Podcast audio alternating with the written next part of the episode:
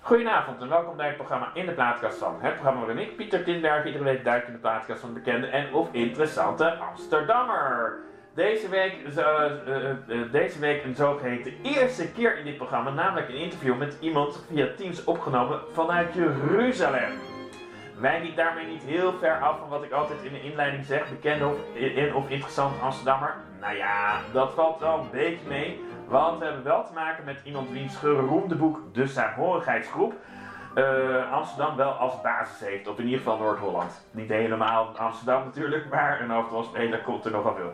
Um, en woont er ook, deels. Een boek dat gaat over de dynamiek van een groep idealisten en toch ook wel over de liefde. Het is niet het eerste succes van Marijn de Boer, want met zijn verhalenbundels Nestlieders en De Geur van Miljoenen werd hij al erkend als een literair talent. Kortom, een groot plezier en een eer te mogen ontvangen, want hij was ook genomineerd voor de Lidus Literatuurprijs, bijvoorbeeld voor het boek.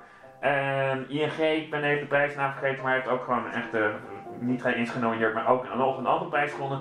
Uh, een eer te mogen ontvangen in dit programma vanuit Jeruzalem. Marijn de Boer, van harte welkom. Dankjewel. En zoals altijd uh, gaan we ook gewoon muziek doen. En laten we een, ja, je, je, je, hebt twee keer een lijst gestuurd, toen moest ik wel lachen. Eerst kwam je met een groot lijst en toch weer een hele andere grote lijst. Was het moeilijk zoeken te denken van welke vijf, zes nummers zou ik pakken?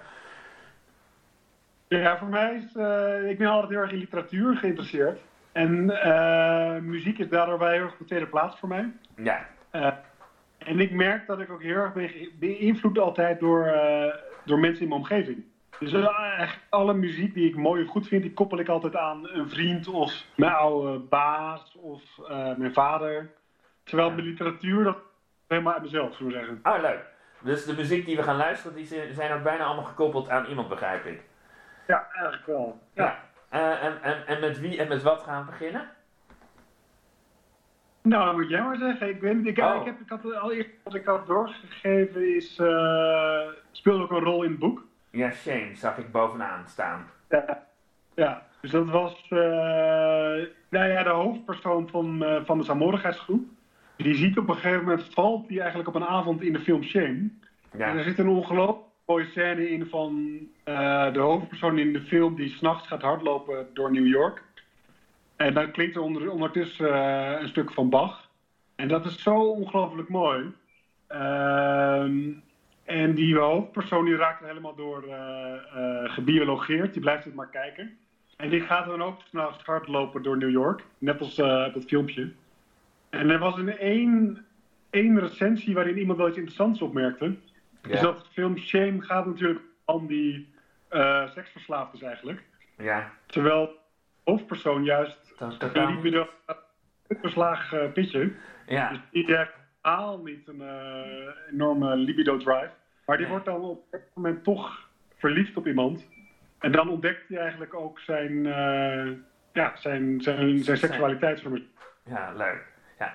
Dus Zullen we daar heel veel, huh? uh, dat hij juist dan dit, dit, dit, de koppeling tussen die film en zijn uh, seksleven had ik nooit gekoppeld. Maar dat was dus iemand in een, in een recensie zag dat heel, heel goed. Ja, van die onbewuste dingen die je misschien toch laat meespelen. Ja. ja. Zullen we daar, gaan we nu, daar gaan we nu naar luisteren. Shame dus, uit de film Shame, maar het is eigenlijk Bach dat wel, hè, voor een deel. Maar voor een deel ook gewoon de, de wandelscène, zeg maar, of de jogscène.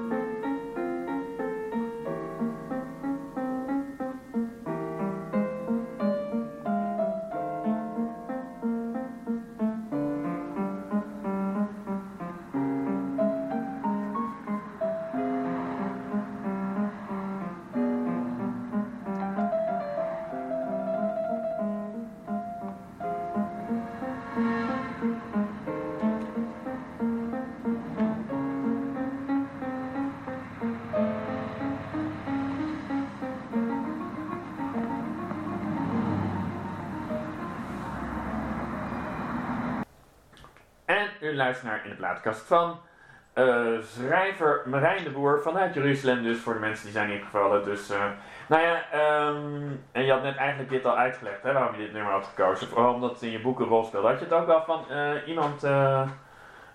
nee, zei... dat heb ik zelf ook ervaren. Dat ik gewoon televisie zat te kijken en plotseling in dit fragment viel.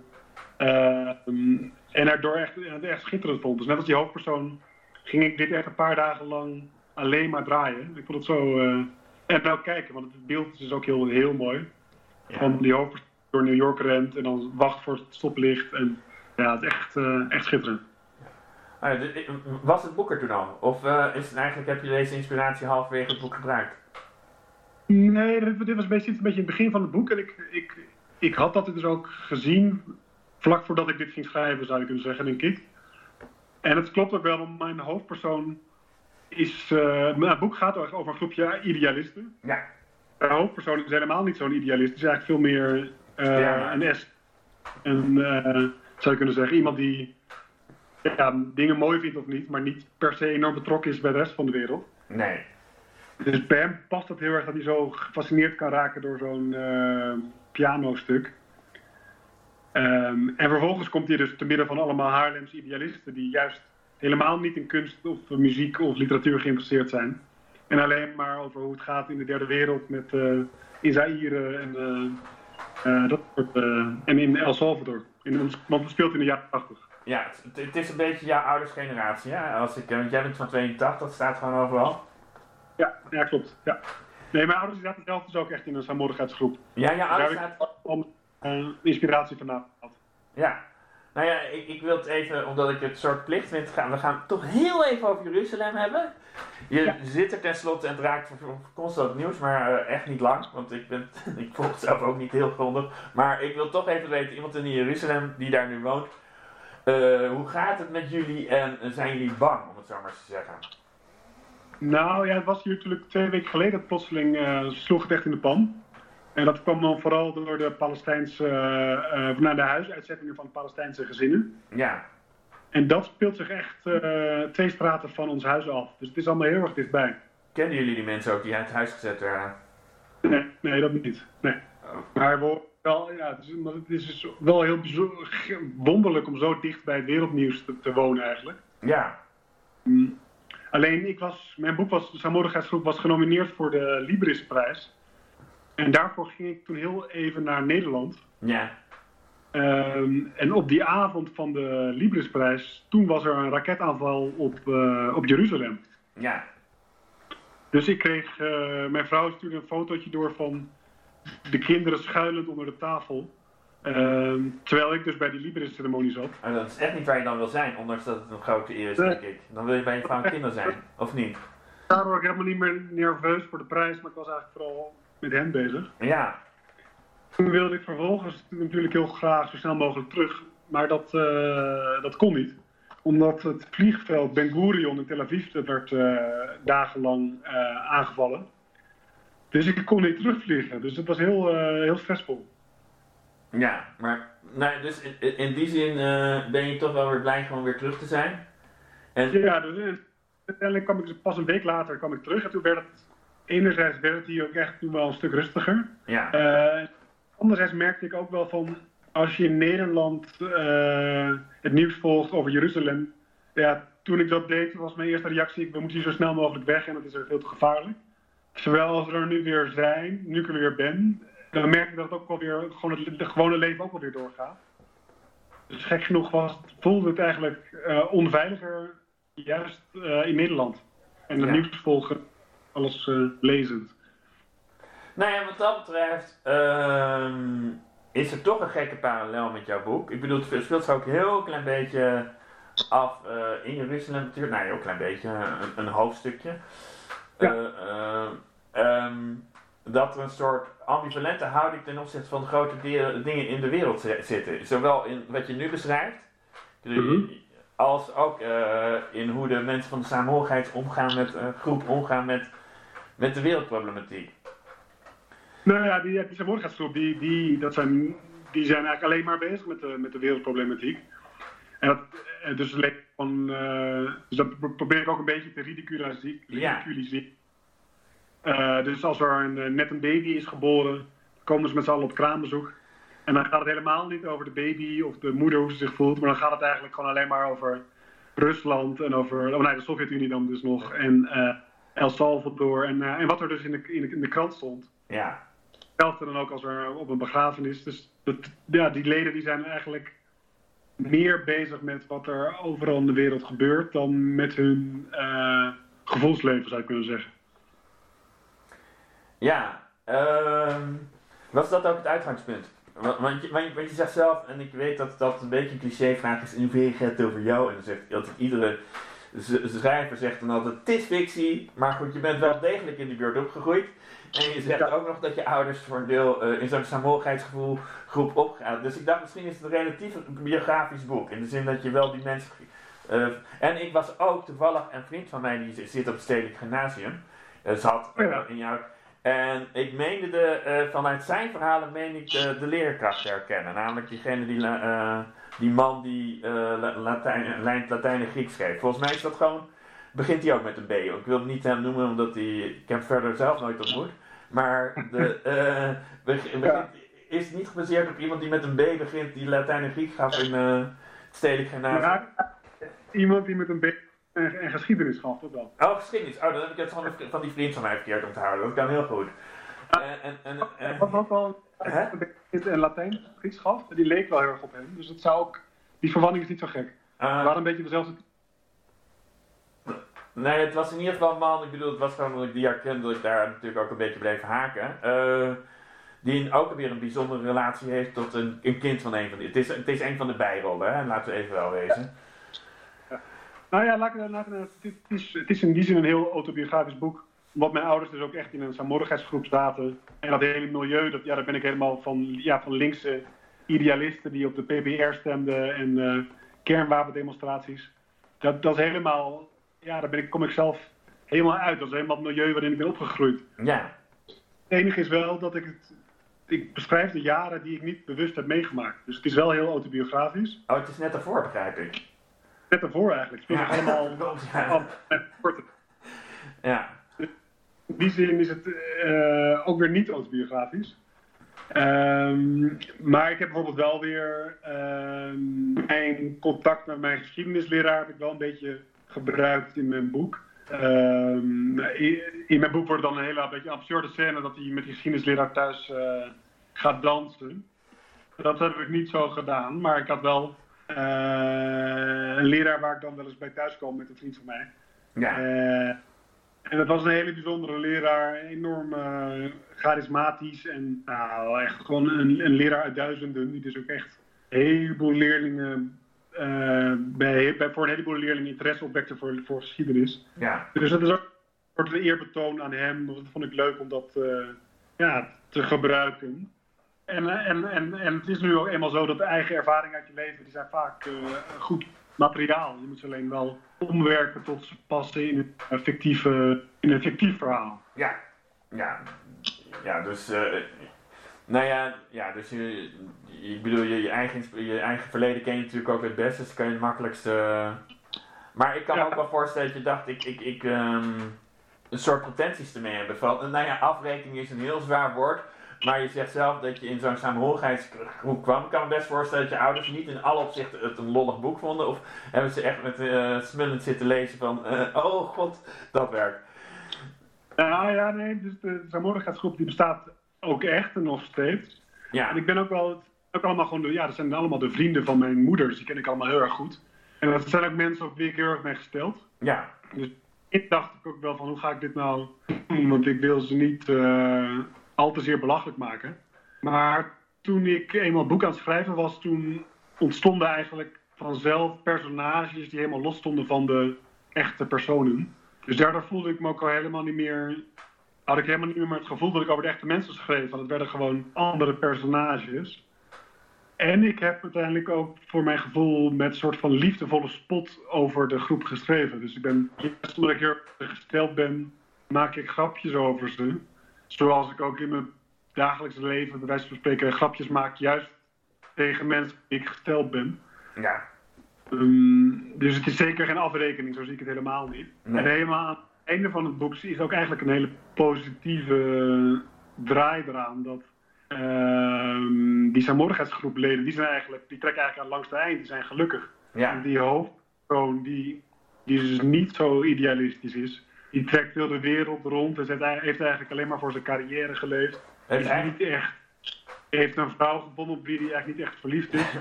Komt hij weer terug in Nederland en dan ziet hij die leden van de Samorgasgroep. En ze zijn eigenlijk hartstikke gelukkig. Die hebben elkaar. Die bekommeren zich om mensen in hun omgeving. Ze, hebben, ze besteden veel tijd aan hun gezin. Ze fietsen veel door de natuur. Dus dan ziet hij eigenlijk in dat hij, die dus altijd die, die groep een beetje gespot heeft, dat hij eigenlijk veel minder gelukkig geworden is dan die leden. Terwijl je op papier een geweldige carrière heeft in zekere zin. Ja, ja, precies. Ja, maar... een leeg leven. Ja. Zullen we even naar muziek gaan? Welke, uh, jij mag het zeggen, of ik wil het ook voor je kiezen, hoor, jij wil.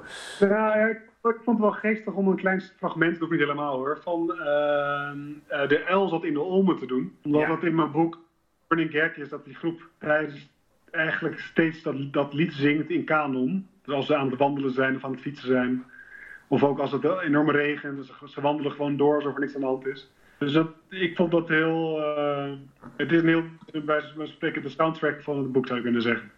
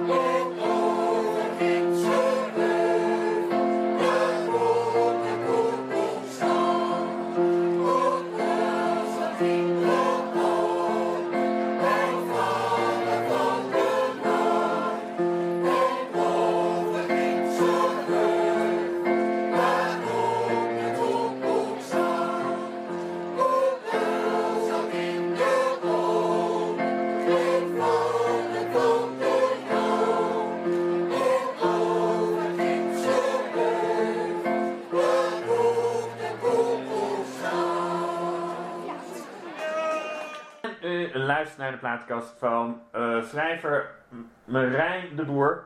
Uh, ja, we hebben net naar geluisterd naar Marijn, uh, naar De El zat in de Olmen. ook is dat een lied dat je via je ouders ontdekt hebt, mag ik aannemen, waar je mee opgegroeid bent? Dat geldt in ieder geval voor mij, kan ik je verzekeren. Ja, eerlijk was ook echt zeker. Maar in mijn boekje komt het dus voortdurend, voortdurend terug. Dit, dit, is, dit zingen ze voortdurend als ze aan het wandelen of aan het fietsen zijn. Dat is gelukkig. Dat daarom vond ik het horen. Ja, nou ja, uh, er zit een heel prettig soort vrolijkheid, vind ik. Ik bedoel, het is een, een vrijwel betekenisloos nummer, maar met een heel fijn soort vrolijkheid. Ja, absoluut. Ja. Ik zing het ook nu best wel regelmatig eigenlijk voor mijn, uh, voor mijn zoon. Dus, uh, Hoe oud is je? Blijft, blijft... Wat zeg je? het liefst blijft in de familie. Ja. Nou ja, ik zat even te denken, nou ja, jij bent iets jonger dan ik, ik ben van 74, jij van 82, maar is het, we komen wel uit dezelfde buurt wat ik al toen ik het uitnodigde schreef, is het gewoon een nummer dat eigenlijk een heel groot nationaal nummer is, zoals Alt Discord Jakje ziek, of wordt het toch bij bepaalde kringen? Dat vroeg ik me een beetje af toen ik er naar. Uh, ik denk toch bij bepaalde kringen en misschien ook wel, uh, ook wel omgeving gebonden. Omdat ik een. Uh, ik kreeg op een gegeven moment een e-mailtje van een collega-schrijver die ook is opgegroeid in Haarlem. Ja. En die moest zo ontzettend lachen om die L die in de onder zat voortdurend, dat steeds terugkwam. Want dat was voor haar ook echt, dat was ook echt de sound, soundtrack van haar, van haar jeugd. Ja. Dus dat, dat gaf me het gevoel dat het inderdaad ook wel uh, regiogebonden is. Ja, dus het is, nou ja, in die zin is het ook wel, uh, je boek is wel een beetje een Noord-Hollands boek. Ja, nee, zeker. Ja. Nee, ik wilde ook echt, ik wilde een, enerzijds een heel, uh, ja, een beetje een werelds boek maken, omdat het ook over een diplomaat gaat, die woont dan ook in New York en in Jeruzalem, ja. net als ik eigenlijk. Uh, en tegelijkertijd wilde ik er juist een heel oer-Hollands boek van maken. Dat vond ik, uh, dat was echt mijn streven. En uh, vandaar dat ik ook zo heel, ja, het zit helemaal in de Nederlandse geschiedenis. Het heeft een heel Nederlands omslag. De beroemde PSP-poster ja, van... geweldig. Ja, sorry. Saskia Holleman die door de... Heet door de Saskia Holleman? Door, hoe? Ja, zij heet Saskia Holleman. Oh ja, wist je dat dat... Sorry, ga verder. Ja, ja er stond, stond een paar jaar geleden een groot artikel in de, in de Volkskrant van Paul Onkenhaat. Waarin hij die, de fotograaf interviewde, Hendrik Jan Kolderwij. Ja. Uh, en daardoor kon ik dus ook, de, de, fotograaf wist ik wie we moesten benaderen voor, de, voor het gebruik van de foto. Oh, oh je, moest je, je had de rechten nodig, ja. ja. Nou ja, uh, maar, ja. Nou ja, dat beeld was voor mij altijd het beeld wat ik wilde gebruiken voor, uh, voor mijn boek. Omdat het helemaal dat hele vrije en dat hele linkse meteen oproept. Ja. Dus dat is precies de, de types die ook in de saamhorigheidsgroep zitten. Ja, even voor de mensen die het niet weten, zoek PSP op uh, jaren 70 en je ziet de poster voor je. Ja. Die vrouw die uh, naakt en wel tussen de koeien staat, hè? Ja. Ja, nou ja, want inderdaad, ik, uh, ik dacht wel terwijl ik het boek ik dacht, ik dacht heel veel dingen uiteraard toen ik het boek las. Uh, maar ook van, jammer dat dat op die manier niet meer er is. Ik bedoel, ik ben geen nudist of iets dergelijks, maar er zit wel een soort van idealistische vrijheid in. Of, of ben ik gewoon een oude knorrelpot van in de 40 die zegt het is er wel degelijk. Nee hoor, ik ben wel met je eens. Ik, weet, echt, niet of nostalgie echt het goede woord is, maar ik vond het heel fijn om, om over deze tijd te schrijven. Um, omdat het eigenlijk veel liever was. Dus die, uh, die jaren, begin jaren 80, eind jaren 70. Uh, ook veel braver eigenlijk zou je kunnen zeggen maar ook veel linkser. Dus nu is het allemaal zo extreem uh, individualistisch. En al die kabinetten die we eigenlijk hebben gehad. Ja. Die, die periode die ik beschrijf eigenlijk echt iets van vroeger geworden is. En um, ja, je ziet het ook op een voorbeeld aan de waardering voor cultuur. Dat is ook echt iets van. Dat is nu zo ongelooflijk uitgehold door al die uh, rechterkabinetten. Ja. Dus ik, dus ik had het daardoor, ik had echt wel plezier om te schrijven over die tijd waarin ja, gewoon iedereen nog, uh, ja, de, de Vrij Nederland en de Groene Amsterdam hadden allemaal nog grote oplages. Maar solidariteit was geen scheldwoord, om het zo maar te zeggen. Wat zeg je? Solidariteit was geen scheldwoord. Nee, nee. Dus het was, ja, het was een hele fijne, mooie tijd eigenlijk. In die zin, nou ja, goed, je kunt het natuurlijk weer verheerlijken. Ja. Uh, maar ik had er plezier in om het over die tijd uh, te schrijven. Nou ja, het is ook voor, je zegt zelf, het is ook voor een deel tijd die je niet eens hebt meegemaakt. Het is um, uh, bijna nostalgie naar iets van, van je ouders jonge jeugd, als ik nu erover nadenk. Nee, klopt. Ja. Nee, maar het was ook hartstikke leuk om een beetje onderzoek te doen naar ja, wat er... Dus ik moest natuurlijk wel kranten uit die tijd lezen. Ja. Moest even kijken hoe het, hoe, hoe ook alweer zat met de Walkman, wat dat soort dingen, wanneer die precies begon. Of wanneer films in de YouTube. Dus dat was ook wel leuk om te doen. Nee, begon je daar echt mee? Ik bedoel, je, je, je denkt op een gegeven moment, ik wil een boek schrijven. Ik wil, je, je hebt voor jezelf duidelijk vastgesteld dat je een schrijver bent. Dus je gaat een boek schrijven. Was het inderdaad ongeveer van, uh, ik ga over die tijd uh, met ongeveer die personages? Of, um...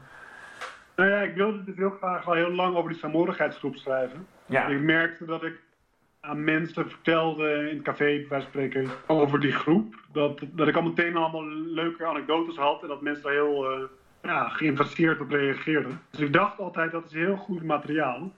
Ik kreeg toen alleen, toen ik aan begon, een beetje uh, koud watervrees. Omdat ik ehm, dacht, ik, ja, dan heb ik allemaal verschillende personages. Dat leek me wel een uitdaging, van gaan we dat wel lukken? Um, ik vond het ook wel moeilijk omdat het dan in een andere tijd speelde. Dus dan was ik bang dat ik heel erg veel research zou moeten doen. En toen uiteindelijk ben ik gewoon maar begonnen en heb ik de research meer schrijven naar wijs gedaan. En dat ging eigenlijk heel, heel goed en makkelijk. Dus uh, dus zo, uh, dus uiteindelijk ging dat gewoon, ging op die manier wel. Het boek schreef zich, een beetje, nee, ik zou bijna zeggen, je, je zou nu aandurven om een boek over de jaren 30 te schrijven, wij spreken. Of ik zeg maar iets geks. De tijd die je opa niet heeft. Ja, mijn vrouw, die helpen er ook heel erg wel bij. Omdat die zegt me eigenlijk elke keer als ik een, aan een nieuw boek begin, dan heb ik moeite om uh, op te starten. Ja. Uh, en als, als, ik eenmaal bezig ben, dan gaat het wel, maar dan gaat het gewoon helemaal vloeiend. Maar dat opstarten vind ik altijd, altijd lastig. En wat zij dan eigenlijk steeds doet, is. Uh, je moet niet te hoge verwachtingen hebben. Gewoon schrijf gewoon een leuk boek en het komt wel goed.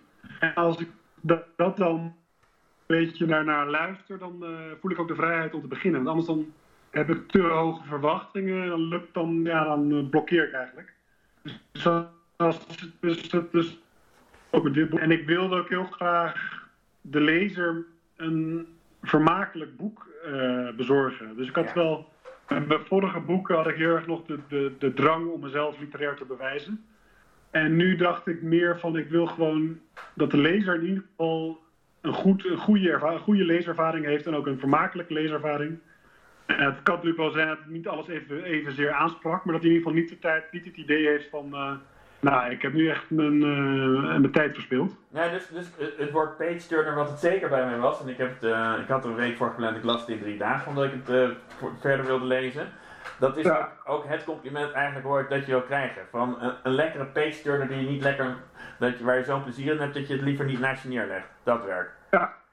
ja, nee, ik hoor echt heel veel mensen die het echt heel snel uitgelezen hebben. Dus dat is ook echt leuk om te horen. En doen, me, doen me wel denken aan een beroemde uitspraak van W.F. Hermans. Ja. Die zei, zo oneerlijk. Als schrijver doe je jaren over een boek. En een lezer leest het in een paar uur uit. Ja. Hoe lang heb jij erover gedaan trouwens?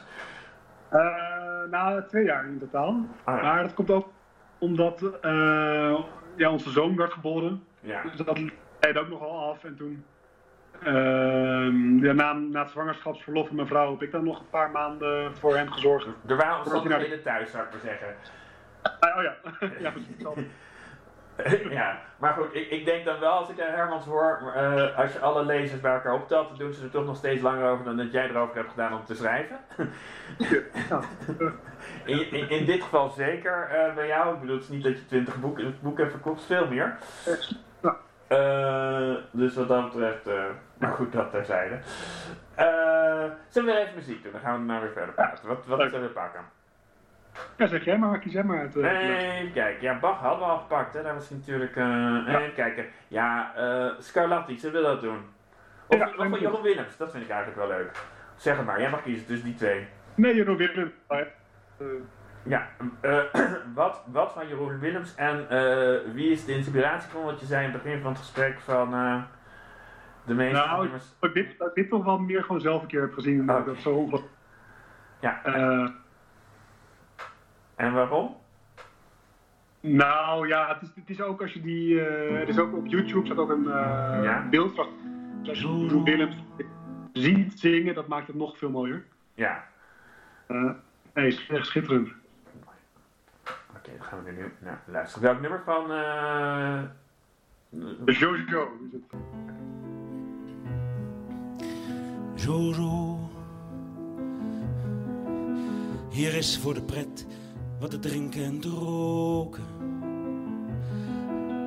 Wie wil er nu naar bed? We gaan wat onrust stoken voordat het ochtend wordt. Zo, zo. Ik hoor je stem die brult een lied van overzee. Bretagne gaf het aan je mee, een dorp in slaap gehuld, verdronken in de mist. Al lig je diep, zo, zo, je lied wordt gehoord.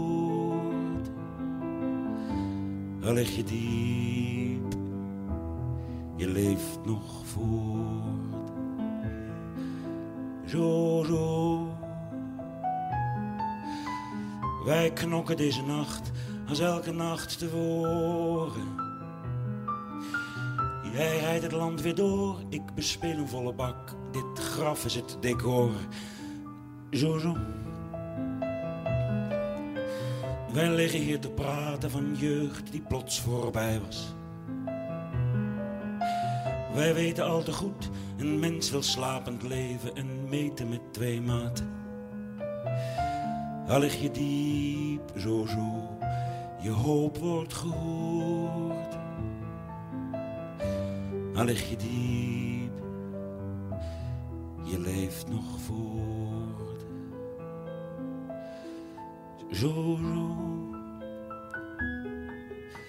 Jij brengt met gulle lach het nieuws van gene zijde. Nu ben jij dood en niet zo'n kloot die alles mag. Zo'n zak, zo'n tyfusleider. Zo. De bloemen die ik vrees, mijn handen die weer trillen. Ik weet, jij ligt te rillen, schaampje voor mijn grillen, mijn lijstje met clichés. Al lig je diep, zo, zo, je lied wordt gehoord. Al lig je diep, je leeft nog voort.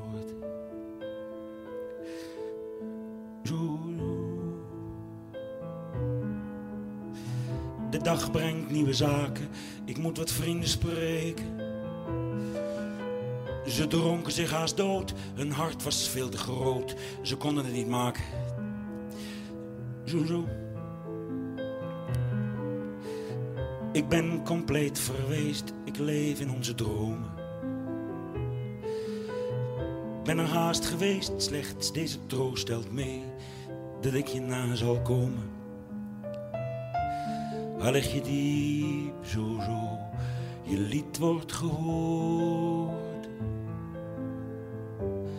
Lig je diep, mijn lief, je leeft nog voort.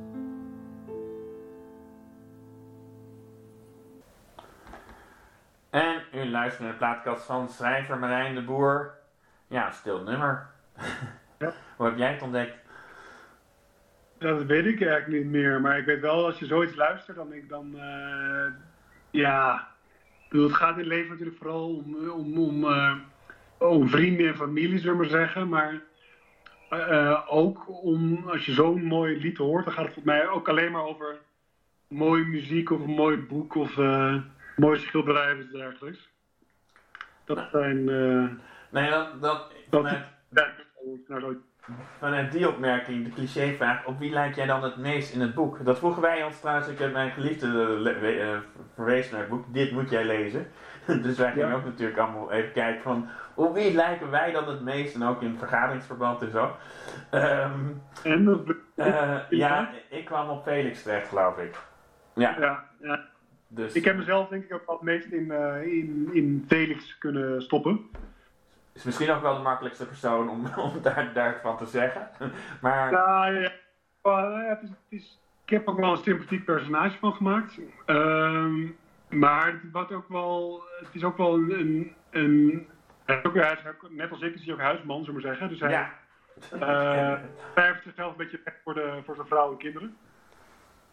Eh, ja, in mijn geval komt het dan wel samen dat ik door dat te zijn, door met mijn vrouw mee te zijn naar het buitenland, dat ik ook wel eh, de tijd heb om eh, te schrijven, dus te wijden aan literatuur.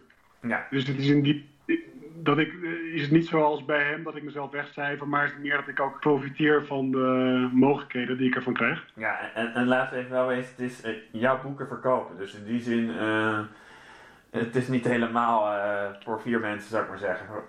Nee.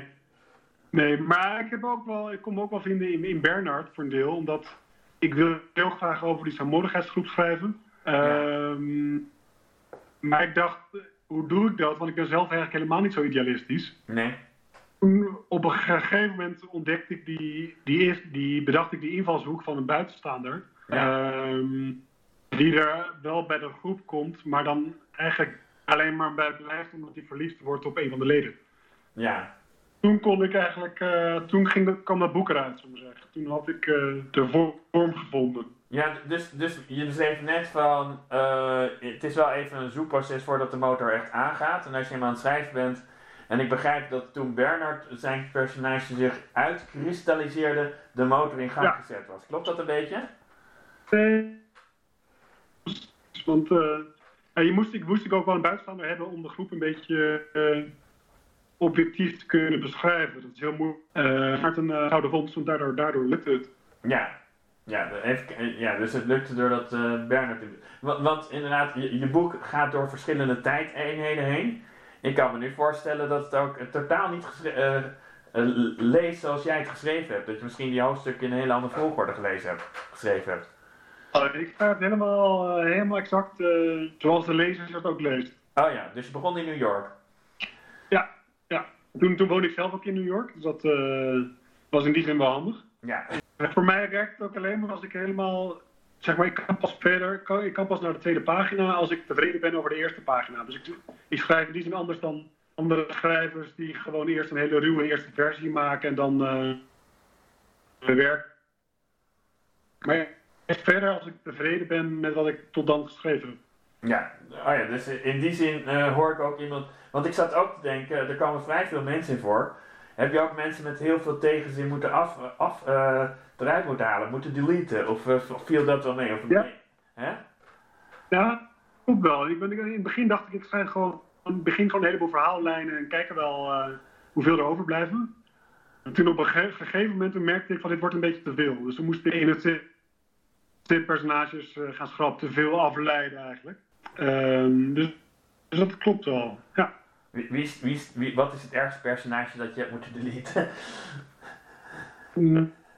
Uh, nee, het was juist, juist helemaal, het is juist meer dat het wel een beetje saai waren, snap je? Dus dan was het juist niet zo. Uh, maar ik, ik had bijvoorbeeld wel heel veel, heel veel lol in, die, in het beschrijven van die Ralf. Dat is dus eigenlijk de enige die er een beetje negatief uh, in over komt, wat hij een beetje een ass kunt. Maar ik had wel lol om hem, uh, om hem te port portretteren. Nou, je hebt ook een beetje een rauw verhaal, vond ik. Uh, Brian, die uh, autodealer. Nou ja, dat, dat, daar, dat, dat vond ik, daar heb ik ook nog overwogen om daar meer mee te doen. Ja. Ik heb uiteindelijk niet gaan doen. Ik dacht, dan wordt het... Dus ik had eigenlijk bedacht van... Dus een van de vrouwen van een van de leden heeft een relatie met een beetje een uh, ja, patjeperige uh, man uit sport eigenlijk. Ja, een foute zandvoort, dus, zullen even zeggen voor mensen die uit de steek komen. Ja. En toen dacht ik van ik laat hem misschien wel infiltreren in de groep en dan de boel belazeren. Maar toen dacht ik, nou dat wordt eigenlijk een beetje te flauw. En mijn redacteur zei van dat gaat te veel afleiden. Als je... Ja, nou ja, je, hebt hem, je hebt hem wel erin gelaten. Ja, ik vond het wel een verfrissend, uh, verfrissende verhaallijn. Want anders heb je eigenlijk alleen maar de verhaallijnen over de groep. Ja. Je, een paar keer komt er een beetje lucht in het verhaal dat je even uit die groep gaat. Anders wordt het wel heel erg. Het heeft al een beetje een sectarisch ge, gehalte, die groep. Ja. Dus je hebt af en toe een klein uh, paar hoofdstukken over de Douwe, Douwe, een van de zoons van de ja, leden. Dus met wie je leraar gaat. Ja. Dat was een, zullen zeggen, uitstapje. En ja, Annelies, die dus een uh, buitenechtelijke affaire heeft met, uh, met die Brian. Dat, dat, dat dan de, ja, de functie voor mij is dat het een beetje lucht geeft aan het uh, verder een beetje gesloten verhaal van die groep. Ah ja.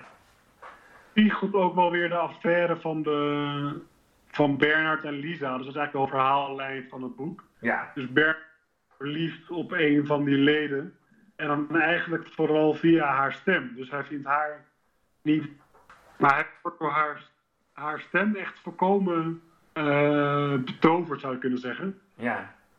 En, en, vervolgens ook verliefd op haar, gewoon helemaal wie ze is. Um, Deed me een beetje denken aan de aanslag, die film. Waarbij ook die stemmen. Uh, zo, ik weet niet of je die film gezien hebt. Uh, nou, ik heb wel gedacht bij het boek. Ik ben benieuwd hoe jij dat. Wat jij nu zegt, weet ik even niet. Oké. Okay. Maar goed, hoe dan ook. Wat ik heb, ja? Dan loopt, uh, uh, dan loopt de hoofdpersoon in die anti-kernwapendemonstratie. Oh ja, ja. En dat zit heel erg in de aanslag. Ja, nee, ik, ik dacht aan uh, maar, uh, toevallig die, de hoofdpersonage in de aanslag hoort de stem van die verzetstrijdster. En vervolgens wordt hij verliefd op de vrouw, gaat er zelfs mee trouwen met dezelfde stem. Monique van der Ven in film. Ja, nu het zegt. Nee, dat had ik helemaal niet, die link had ik helemaal niet gelegd. Maar nu het zegt, ja. Nee, het, het, is wel leuk in die zin dat je, ik zat ook na te denken, in hoeverre kan je verliefd worden op een stem? Dat is een heel, dat is een bijdetail, maar het wel een belangrijk detail ook in jouw boek. Ja, nou ja, het, het is, uh, het kan volgens mij wel. Ik heb zelf ook al een keer gehoord dat ik iemand, dat, dat een vrouw, ja, ik hoorde haar praten en ik, was daar zo door uh, gegrepen, zou je kunnen zeggen. Uh, dus ja, volgens mij kan het wel. En dat, ik, voor mij vond het in ieder geval een, een wat interessantere invalshoek dan gewoon een man die een vrouw ziet en dan denkt, hé, hey, ik, ik, ben verliefd op je. Dus ik, zocht altijd, ik zoek altijd wel dan naar een manier om het wat interessanter te maken. Zo'n die vonk die overslaat op een, ja, op een wat interessantere manier dan zomaar zeggen van hij vindt haar leuk en dat is het dan. Ja, leuk. Zullen we, uh, heb je toevallig een leuke stem in jij, aan je muziek die je gekozen hebt? nee, van Mick Jagger had wel goed. Dus die kunnen we, kunnen we doen. Oké, gaan we Mick Jagger pakken.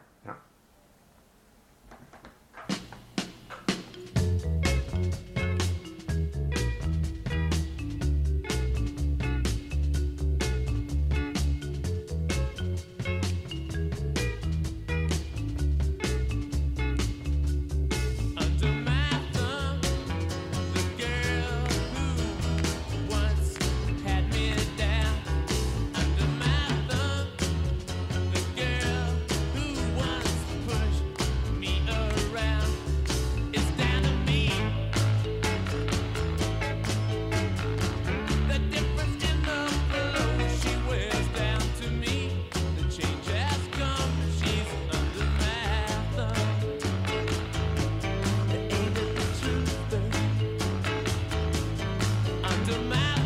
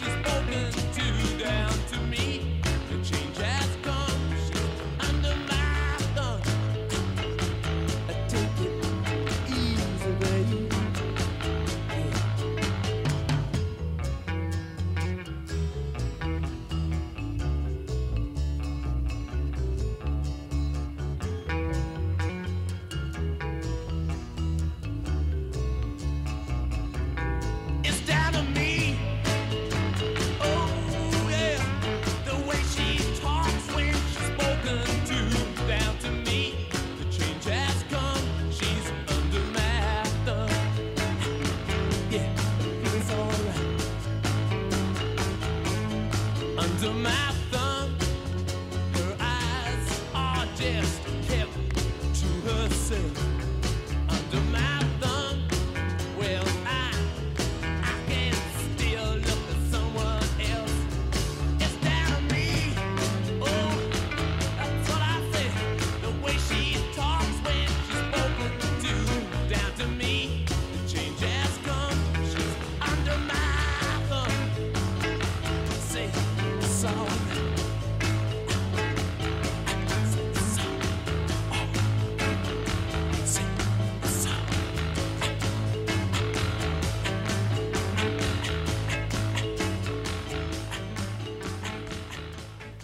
luistert naar de plaatkast van schrijver Marijn de Boer. Um, ja, eh, als je nou, uh, je, bent, je schrijft natuurlijk al een jaar of zes, zeven, nee, hoe lang schrijf je in feite al dat je zelf schrijver noemt, zeg maar? Nou, dat ik zelf, mezelf schrijver noem, dat, dat is iets korter. Omdat uh, ik werkte lang als redacteur voor uitgeverij van Oorschot. Ja. En toen ben ik uh, op een gegeven moment ook zelf gaan schrijven. Ehm, maar toen heb ik me dus wel heel lang nog schrijver en redacteur, uh, noemde ik me altijd. Maar ik was toch in de eerste plaats redacteur voor mijn gevoel. En in de loop der jaren is, is, is het eigenlijk een beetje boven naar dat ik eerst schrijver ben gaan worden. En sinds ik dus mee ben met mijn vrouw naar het buitenland en zo niet meer als redacteur werk, uh, ben ik wel gewoon fulltime schrijver.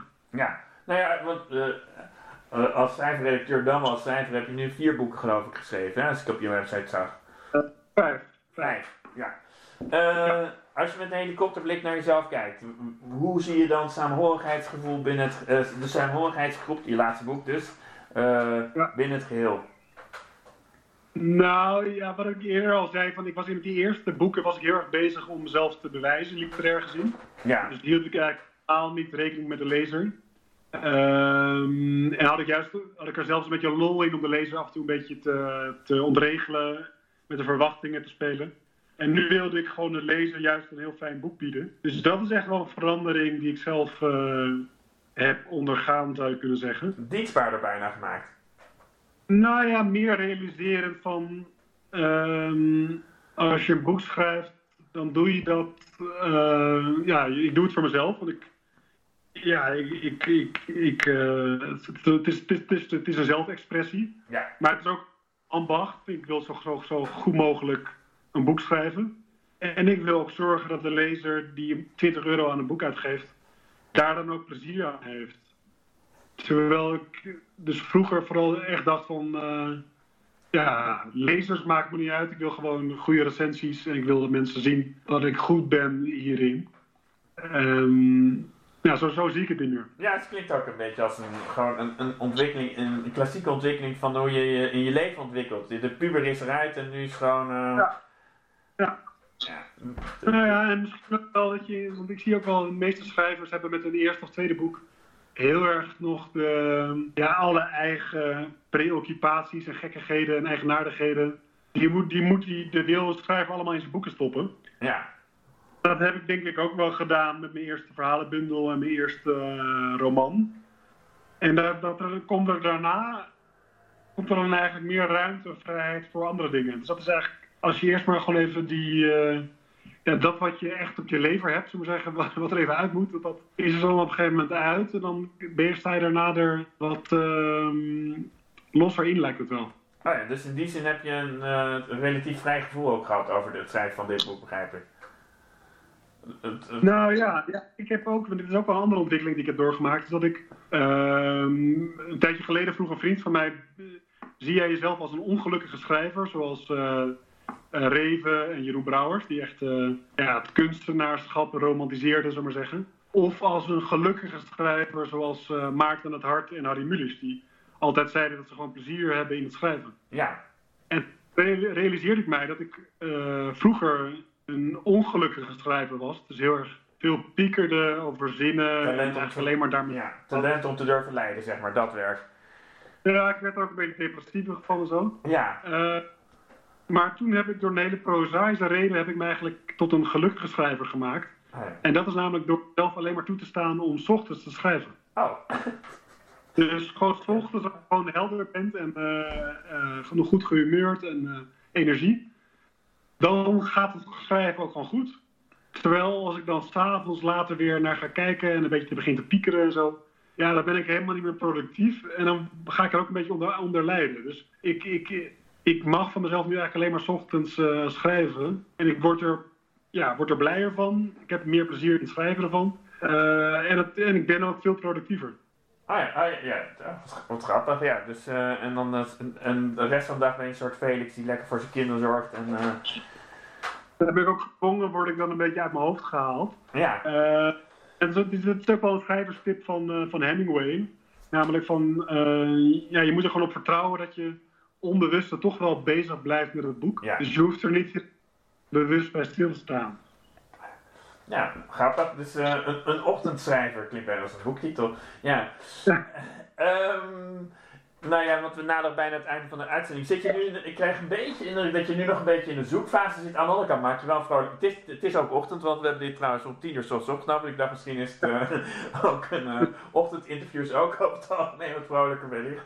Maar, uh, oh nee, bij jou is het dan 11 uur omdat je nu wel zit. Um, ja.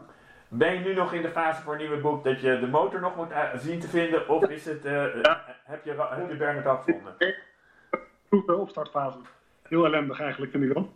maar ik wel dat als ik er helemaal uit ben en gewoon, uh, zullen we maar zeggen, tien pagina's onderweg ben en weet dat het wel goed komt, dat ik het dan weer gewoon lekker ga schrijven en uh, ja, dat ik dan wel in die flow zit. Maar nu ben ik nog even aan het, een beetje aan het borstelen. Ja, maar nee, heeft dit boekje ook wel nog meer dan de vorige boeken misschien geleerd? Je, het, het lukt wel. Dat je in die zin nu iets gelukkiger bent dan in dezelfde fase bij de vorige boeken. Wat het ja, schrijven betreft kun wel vertrouwen dat het wel goed komt. Uh, dat is wel een goed punt, ja. En, nee, en ik zat ook te denken van, uh, je hebt nu geschreven om de, om, de, om de lezer, je hebt gewoon de rekening gehouden met de lezer, waar natuurlijk helemaal niets mis mee is. Uh, Ga je inderdaad weer lekker verdiepen in een onderwerp en dan ook, ook weer dat als uitgangspunt nemen van, hey, wellicht inderdaad in de jaren 40 of een heel ander tijdsbeeld, echt gewoon, dat weet je dan. Nou, dus nu een beetje nog over aan het nadenken eigenlijk. Ehm, maar ik wil in ieder geval wel weer ja, goed nadenken hoe ik die lezer geboeid kan houden. En uh, ja, gewoon een prettige leeservaring kan bieden. Dus het is meer dat ik ook het, het, het, ambacht steeds meer ben gaan waarderen van een, goed, een goede roman schrijven eigenlijk gewoon. Heel objectief. Ja, oh, leuk. Ja, uh, brengt ons langzaam bij het einde van de uitzending. Met welk nummer uh, gaan we eindigen?